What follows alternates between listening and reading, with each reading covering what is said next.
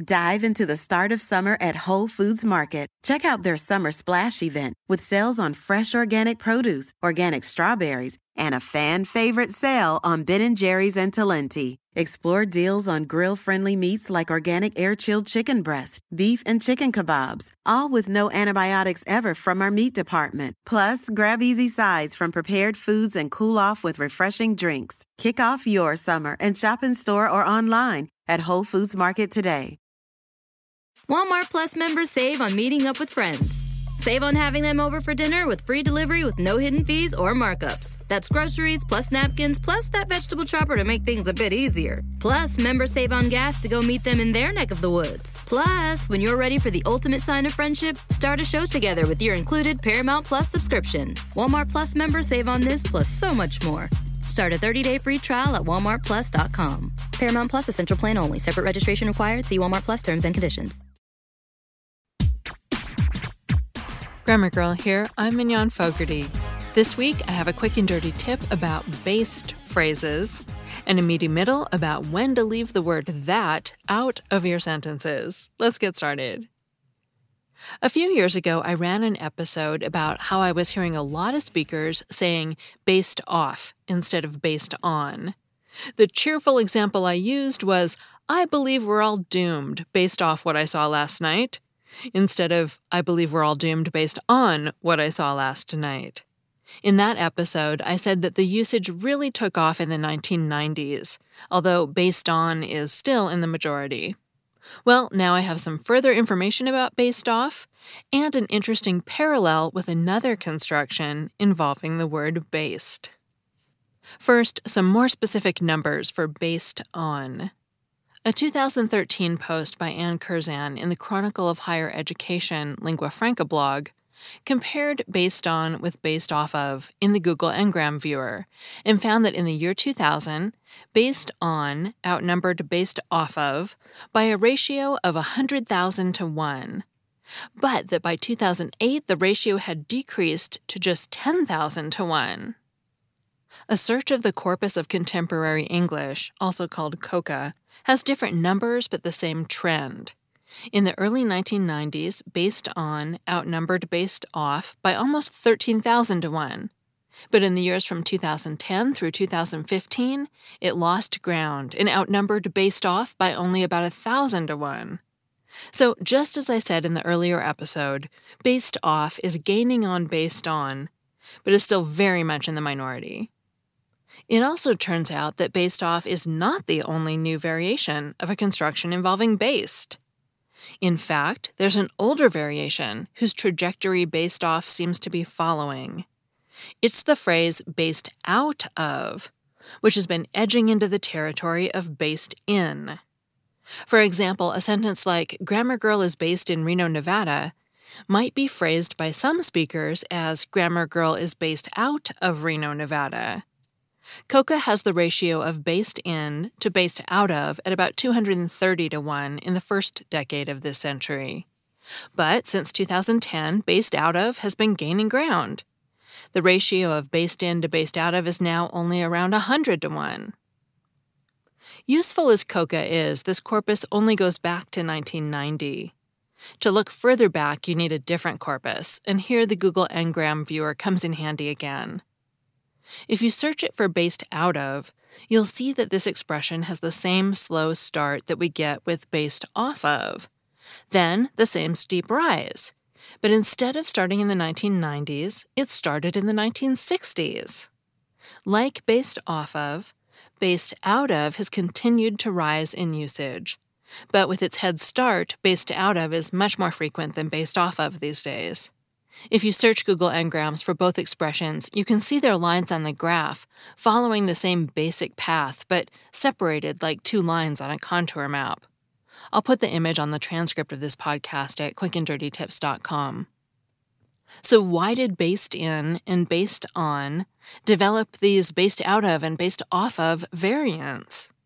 The earliest uses of based out of suggest a situation like this one, described on the website Stack Exchange English Language and Usage, where visitors ask and answer questions about English grammar and usage.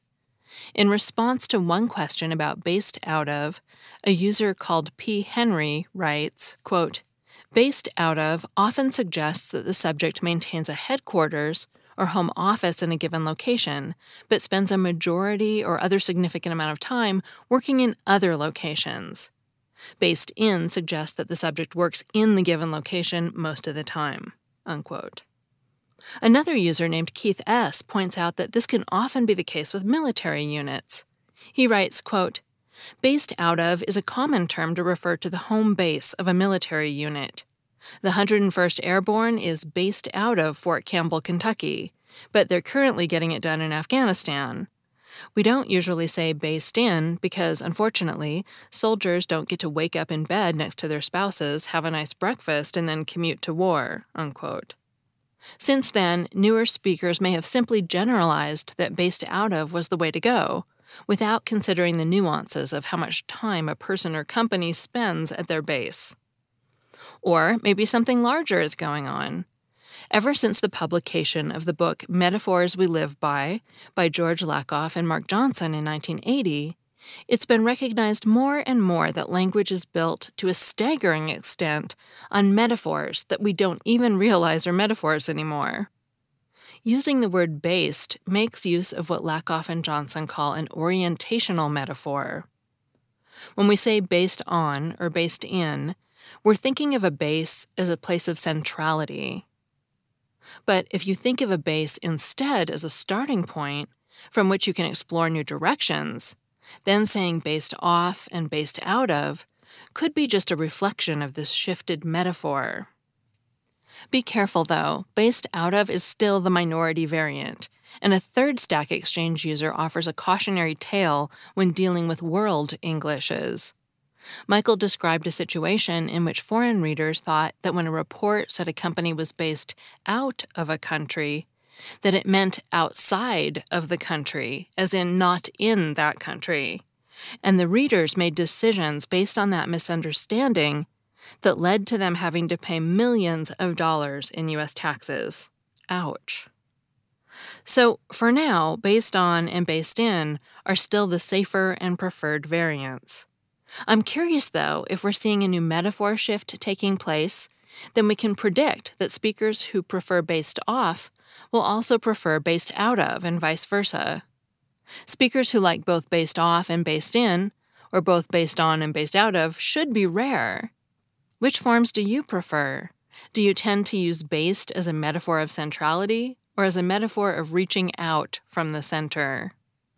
I'll put a poll at the bottom of this article, but know that based on is still considered the more proper English phrase compared to based off. That segment was written by Neal Whitman, who blogs at literalminded.wordpress.com. You can also find him on Twitter as literalminded. And now we'll end 2017 with a topic that people ask about throughout the year, every year. When should you omit the subordinating conjunction that? For example, should you write, Squiggly said that it was Aardvark's birthday? Or just Squiggly said it was Aardvark's birthday. For this sentence, both ways are perfectly grammatical, but if you're following a principle of omitting needless words, you want to leave out the that. Watch out though. Although that is optional in this example, you can't assume it's optional wherever you see it. Sometimes it's mandatory. And even when it's optional, it's sometimes still a good idea to keep it. Leaving that out sounds best with the most common verbs of speech or thought, such as say, think, know, claim, hear, or believe. It saves a word, and it's how people talk, too. Linguists call these verbs bridge verbs. For example, you might say, I hear Squiggly throws great New Year's parties, instead of, I hear that Squiggly throws great New Year's parties. Non bridge verbs tend to be verbs that carry extra meaning beyond simply the idea of saying or thinking something. And they don't sound as good when you omit the word that. For example, whisper is a non bridge verb and doesn't mean just to say something. It means to say it in a particular way. It sounds odd to say, he whispered he wanted another root beer, instead of, he whispered that he wanted another root beer. Not crashingly bad, just a little off. Newspapers are often guilty of ignoring the difference between bridge verbs and non bridge verbs, and deleting a that after verbs where it would sound better to leave it in. Here are a couple of examples that I adapted from the newspaper section of COCA, which we mentioned in the last segment. The department confirmed there were some victims. Officials acknowledge they are hampered by a lack of information. Now, to my ear, both of these sentences are a bit off and would have sounded better with a that after the verbs confirm and acknowledge. The department confirmed that there were some victims. Officials acknowledge that they're hampered by a lack of information. Sometimes omitting a that after a non bridge verb goes beyond being slightly awkward and can actually be confusing. Here's an example from Bryan Garner's book, Modern American Usage. Son acknowledges being a member of a minority may have helped him turn his eyes abroad early. The trouble here is that acknowledge can be a transitive verb. So when a noun phrase comes after it, such as being a member of a minority, the reader might just take it as a direct object. Son acknowledges being a member of a minority. But whoops, the sentence keeps going, and the reader has to go back and reparse it. Garner calls this a miscue. Sentences that produce miscues like this are called garden path sentences. We talked about garden path sentences in a past episode on Christmas carols. What about that after a noun? As with verbs, there are a few nouns that let you get away with omitting that. Other nouns sound odd if you do it, and some nouns are downright confusing if you try deleting a that after them. Some nouns that tolerate that omission pretty well include possibility and feeling, as in, there's a possibility we'll come to the party, and I get the feeling we'll be there.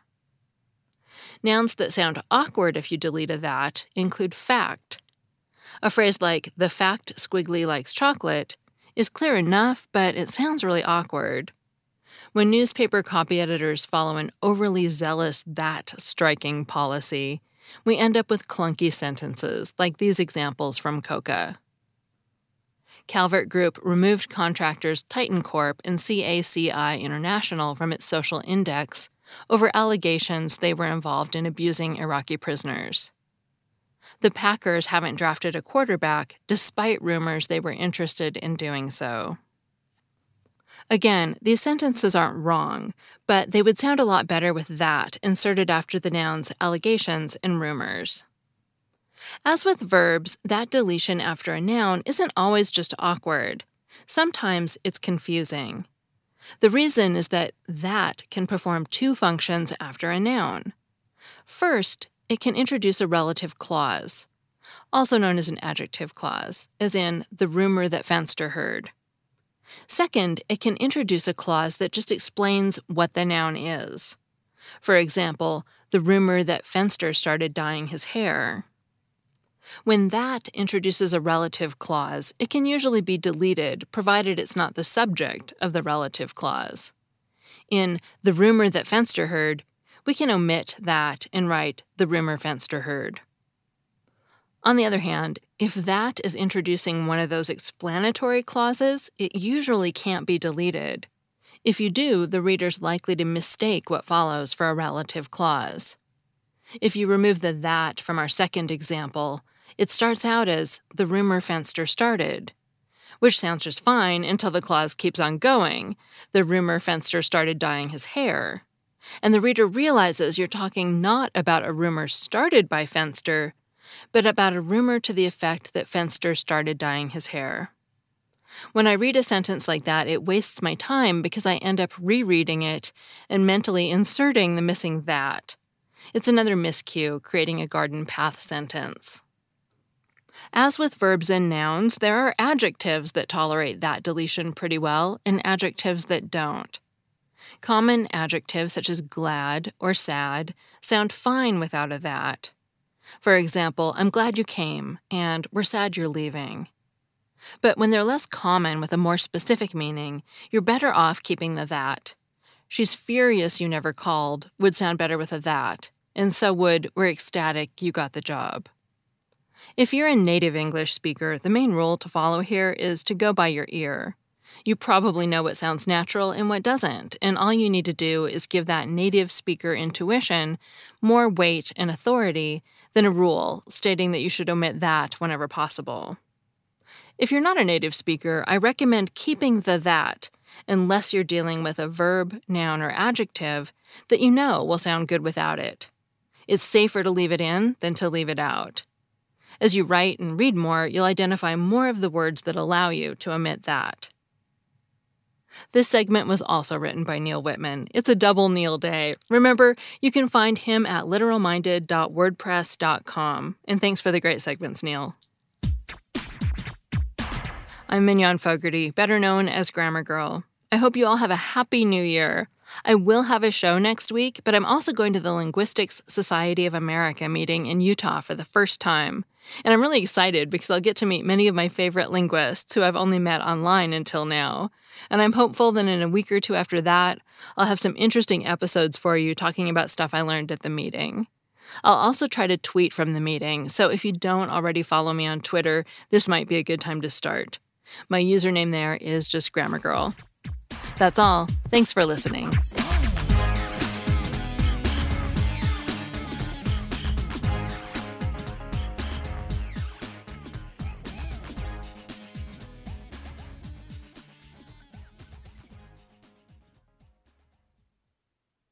Imagine earning a degree that prepares you with real skills for the real world. Capella University's programs teach skills relevant to your career so you can apply what you learn right away. Learn how Capella can make a difference in your life at capella.edu. On this episode of Plant Killers, we'll explore one nation's most notorious fruit and vegetable killer, bad dirt. What makes bad dirt so bad? The answer? The ingredients. But fear not, true crime enthusiasts. This story has a happy ending. New Miracle-Gro organic raised bed and garden soil. It's made with quality organic ingredients from upcycled green waste like compost and aged bark. Unlike the other guys who can't say the same. Looks like bad dirt's murdering days are over. Thanks to Miracle-Gro. Join us next time on Plant Killers.